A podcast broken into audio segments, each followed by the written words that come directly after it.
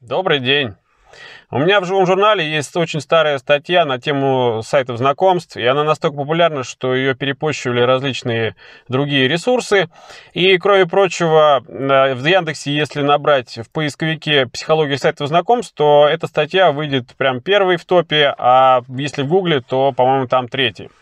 Так вот, я расскажу одну историю, одновременно смешную, грустную и поучительную. Я как-то однажды на сайте знаком зарегистрировал э, женскую анкету. Мне было интересно, э, что будут писать в нее мужчины. Ну, вообще, что для себя изначально представляют эти сайты, я кратко расскажу. Вообще, это свалка человеческого мусора. Это так называемая площадка для съема. Ну, как бы место для рекламы, доска объявлений, место для слива негатива и просто способ убить время или поприкалываться. Ну, это еще может быть такой мир несбыточных фантазий, э, в котором Некоторые группы людей не стесняются демонстрировать их, потому что в реальной жизни они себя никак не могут в этом проявить. Вот, а виртуальный мир со своей анонимностью не содержит никаких ограничений, поэтому там они могут из себя выплеснуть весь тот мусор, который есть в голове. Это место, в котором правит на самом деле фантазия, так называемая иллюзия. А, по сути, важно лишь то, что каждый человек придумывает себе сам. И в этом, в каком-то смысле, основной наркотик этого места. Так вот, чтобы посмотреть на мужскую часть этого сайта, я создал анкету молодой девушки, ну, я не помню, там в районе где-то 25, наверное, лет. Поставил туда красивую фотографию, но фотография была с некоторым подвохом.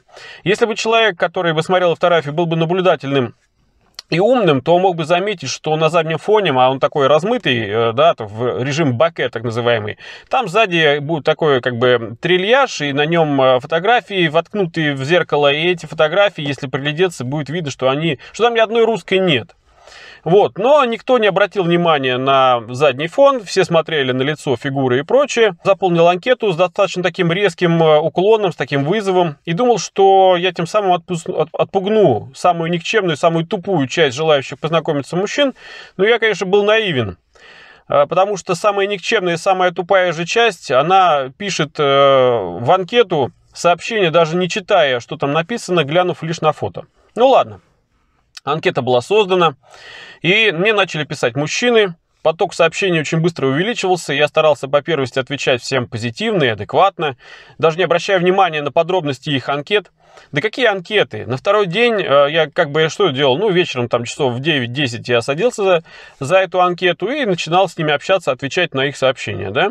Так вот, на второй день в 9 часов вечера, открыв сайт, я вижу, что там у меня 35 неотвеченных сообщений, Начинаю отвечать этим сообщениям, а кто-то отвечает, валятся новые и так далее. Идут переписки, я стараюсь удержать в уме всех а, значит, собеседников и о чем ведем с ними речь. Это вообще, конечно, очень тяжело. Вот, и ближе к 11 часам я обновляю страницу и вижу 42 неотвеченных сообщений. Это какой-то просто кошмар. Это ад. Ну ладно, я понимаю, что вроде бы задачка не из легких, трачу на это все вечера в течение недели, в течение которые начинают замечать перемену в своем внутреннем отношении к некоторым моментам. Первое что? Ну, то есть пишут они, да, привет, как дела, чем занимаешься? Вот эти вот сообщения э, все больше мной игнорируются и виснут наглухо в неотвеченных. И авторы, соответственно, тоже. Ну, почему? Потому что слишком примитивно, слишком тупо, неинтересно вообще сразу. Ну вот, дальше, значит, что? Слово «секс», э, которое как бы до начала общения там вызывало какой-то интерес и какое-то относительное там возбуждение, все больше из приятного становится на самом деле тошнотворным, вызывающим неприятие не только как набор слов, но и как само действие. Причина тому вот стадо таких мужчин, которых я э, обозвал тогда членоголовые. Вот, почему? Потому что часть из них присылает фотографии своих э, половых членов, вот. Часть как бы пытаются поговорить на эти темы практически сразу. Вот. Но практически все из этих мужчин, э, почему членоголовые? Потому что такое ощущение, что у них вместо, ну так, женщины говорят, да, вместо головы у них член. И вообще такое ощущение, что вся жизнь и вообще все в их сознании крутится вокруг их члена. И продолжая эту мысль дальше, можно сказать такое ощущение, что они пытаются вот на этом своем члене э, всех как бы это покрутить, да, всех вертеть. Еще часть из них э, пытаются э, предложить сразу сделать куни. Все больше выделяются из этого потока мужчины, которые явно видно, что они из мест лишения свободы. Все меньше при общении, да, вот с этими людьми вообще всеми становится интересных собеседников. Я сначала удивлялся вот этой тупости куни-маньяков, те, которые сразу предлагают э, вместо какого-то нормального общения встретиться, и он хочет это сделать. Вот, но казалось бы, что стоит прикинуться вообще обычным нормальным мужчиной, да, познакомиться с девушкой, там, ну, пообщаться, встретиться, да, а, познакомиться поближе, пройти все необходимые элементы для того, чтобы в конце концов, как бы, э, с ней уже перейти к интимным отношениям, ну, и уже когда дело до этого и дойдет, ну, пожалуйста, делай, да, вот то, что ты хотел, то самое. Казалось бы, да, чего проще, но нет. Они так не хотят. Они хотят прям сразу, э, без вот этой всей прелюдии, вот этого всего. Я долго как бы не мог понять, почему они так делают. Вот, и причем, что их же девушки, как правило, все посылают сразу куда подальше. Вот, и понял потом, что им интересен не столько этот процесс, сколько элемент неизвестности. То, что они это делают не кому-то именно знакомому, а вот как раз незнакомому человеку. То есть это своего рода такие извращенцы, которые где-то в каком-то смысле похожи на тех, которые там в парке демонстрируют свои гениталии. То есть для них важно не столько демонстрировать гениталии, сколько получить обратный отклик, вот э, как бы элемент э, вот этого возмущения и эмоции. То есть они идут не за этим, они идут за какими-то особыми эмоциями, да, то есть такие вот адреналиновые, так скажем, экстремалы. Ну и вот, осмысливая вот это все, я набрел на первый парадокс, что вот если бы я был бы вот той самой девушкой и пришел бы на этот сайт вообще хотя бы за сексом, то чем больше бы я выбирал себе партнера, тем меньше было бы у меня на самом деле шансов. А учитывая манеры многих, то желание вообще очень быстро само улетучивается, глядя вот на все это убожество вот этих пишущих, моральное и физическое при этом вот это убожество, при этом позиционирующих вот этих мужчин себя как альфа-самцами.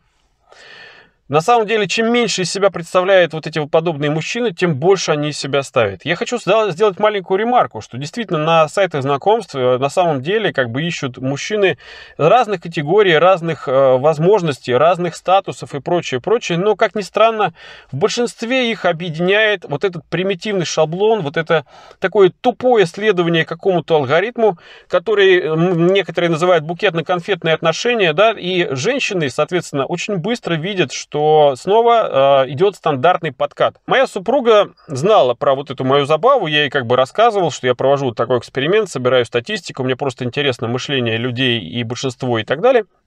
Вот, она интересовалась, как идут дела, я ей как бы пересказывал какие-то интересные особенности из общения и все вот это. И первое время она лишь ухмылялась, вот слушая все это, но на исходе второй недели она признала, что мне открылись некоторые женские секреты на основе некоторых выводов, которые я тогда сделал. Итак, первое. Нормальных мужчин не только на знакомствах, но и вообще в обычной жизни очень мало, тем более свободных. Второе. Нормальный мужчина в принципе не будет свободным и не может быть свободным, потому что ему нужна семья. А раз ему нужна семья, то он создаст ее сам. Создаст и будет в ней жить, и будет э, ее сохранять, поддерживать и так далее. Он найдет себе сам женщину и все организует. А если вдруг что-то не заладится, если уж, не дай бог, он останется один, то он заново начнет и снова это создаст. Поймать момент, когда нормальный именно мужчина холост, тем сложнее, чем больше его возраст. Холостяки за 30 лет, это уже в каком-то смысле, вы уж меня извините, мужчины, это в каком-то смысле все-таки, наверное, диагноз. Как бы это ни называли. Почему? Да потому что такие мужчины либо нафиг никому не сдались, либо им никто, скорее всего, не нужен. Они просто живут для себя. Ну, казалось бы, зачем действительно вот этот городить весь огород, когда покушать где, ну, я уж условно расскажу, там, когда-то там общался с одним человеком недолго. И я когда попал к нему домой, к мужчине, и я говорю, а что ты, как ты живешь, лежу, у тебя все тут порядок и везде. Он говорит, да, у меня, говорит, одна приходит, убирается, другая приходит, готовит. Значит, третья там еще что-то делает. Я говорю, а вообще, как бы, как женщина, ты интересуешься? Он говорит, конечно. Я говорю, у меня есть три женщины, они по очереди приходят. Вот они для секса, вот это для уборки, третья для готовки. И все у него хорошо, ему не нужна семья, он так живет. Понимаете? Вот так вот человек устроился. Я его не осуждаю, каждый имеет право на свой выбор. Дальше. Третье. Что думают женщины еще о мужчинах? Они думают, о боже, какая тупость. Вот именно это думает девушка о большинстве пишущих ей, вот этих таких называемых альфа-самцов, а не то, что, как они про себя думают, о боже, какой мужчина.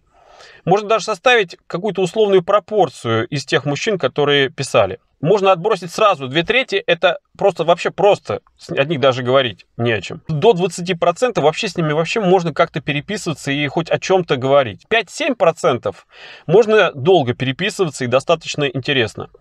Ну, 3-5% действительно э, интересуют и прям вот прям очень интересуют как личности и как мужчины и так далее. И вот только где-то примерно от 1 до 3% мужчин, с которыми появляется желание вообще познакомиться в реальности на самом деле. Я, конечно, понимаю, что вроде сам как бы не дурак, и требования у меня, может быть, такие, но, понимаете, перелопатив не одну сотню анкет, собираешь статистику и понимаешь, что это так. Все вот эти переписки опустошают душу. Общения вроде бы очень много, а толку никакого. Второе, что учитывая пропорции указанных выше, ситуация все больше меня огорчает. Третье, что от слова секса уже реально тошнит и реально ничего уже не хочется. Четвертое, что из нескольких самых лучших кандидатов я не могу выбрать одного, потому что, учитывая, что мы общаемся с ними виртуально, они для меня мало чем друг от друга отличаются. Почему? Да потому что ведут себя примерно они в переписке схожи заочно, пишут схожи, какие-то модели а, общения и подкатов схожие, да, то есть, ну, как можно их э, друг от друга отличить? Да практически никак. И вот что делает переписка. Она убивает больше, чем создает. И главная мысль. Если бы я вот относительно, а, так представим, да, вот они все примерно одинаково выглядят для меня заочно, и если я э, отношусь к ним, э, вот к этим кандидатам заранее относительно схоже, одинаково, то каким образом я среди них могу себе кого-то выбрать? И вот тут у меня появляется ощущение, что меня начинает как бы м, тянуть к тому кандидату, с которым мне, наверное, все-таки выгоднее встретиться, да, то есть при общих равных я выбираю более комфортного, более выгодного. То есть получается это того, у кого лучше материальное положение, у кого больше возможностей. Через некоторое время я дошел до понимания, что масса предложений, вот от эта огромная масса, убивают спрос. Что мужчины сами развращают девушек, Сами пишут куча девушек одно и то же, копипастом, да, практически, убеждая каждому, что она типа там самая единственная.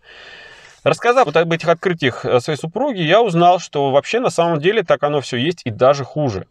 Побывав в шкуре, вот э, в шкуре виртуальной девушки, э, так называемой вот этой красавицы, не обделенной интеллектом, я понял, что вызывает у девушек раздражение мужчин, что бесит, от чего вообще тошнит. У меня была знакомая, э, красивая, умная молодая женщина, у нее был ребенок после неудачного первого брака. Она очень хотела найти себе мужа и создать семью. Она делала красивые фотографии и была даже топ на этом сайте знакомств по фотографиям.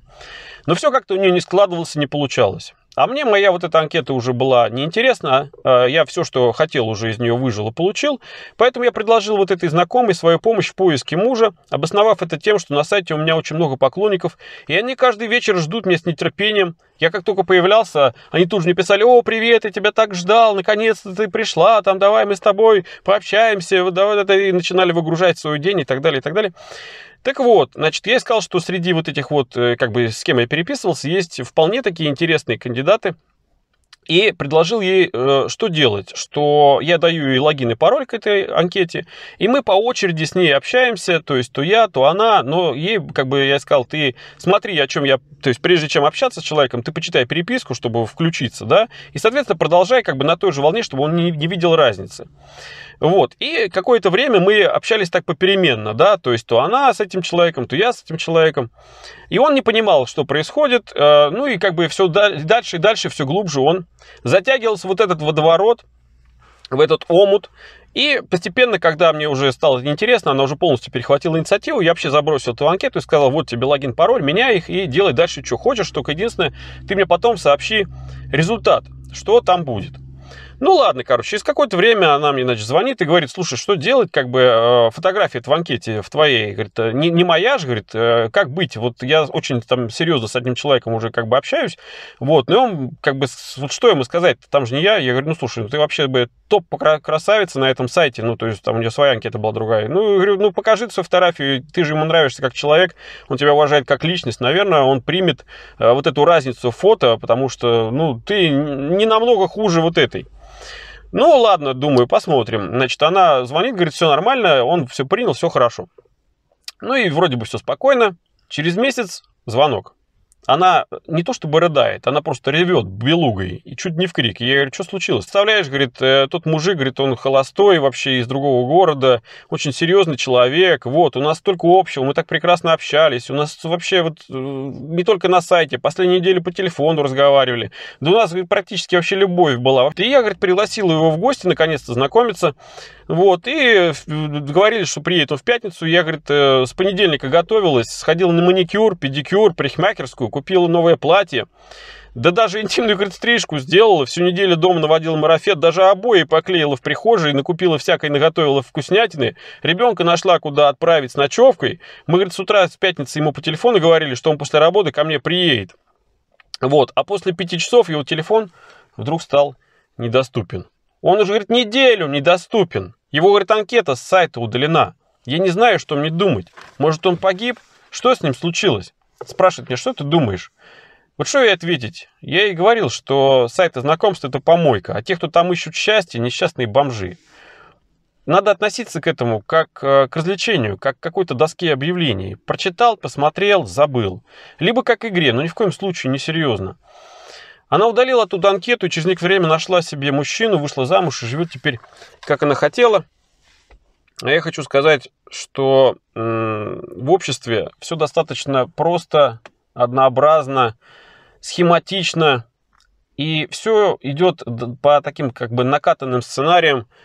И когда э, понимаешь, насколько вот со стороны смотришь на это и понимаешь, насколько это примитивно, насколько тупо и убого выглядит вот это все, то совершенно по-другому начинаешь как бы и относиться к людям и общаться с людьми и находишь э, правильные, наверное, более правильные слова, более нужные какие-то алгоритмы э, подачи информации. Для чего это нужно? Для того, чтобы, во-первых, разобраться, во-вторых, понять, сделать выводы, на основе выводов принять какие-то решения и совершить какие-то действия. Подобная статистика, ну, никому не повредит, никому не помешает, и поэтому, если кто-то из мужчин хочет себе э, найти какую-то женщину, да, условно, то я рекомендую сделать именно это. Посмотреть сначала э, на вот эти знакомства глазами женщины. Может быть, тогда адекватности среди вот этих мужчин станет больше. И, соответственно, ну, счастливых пар станет тоже больше. Спасибо.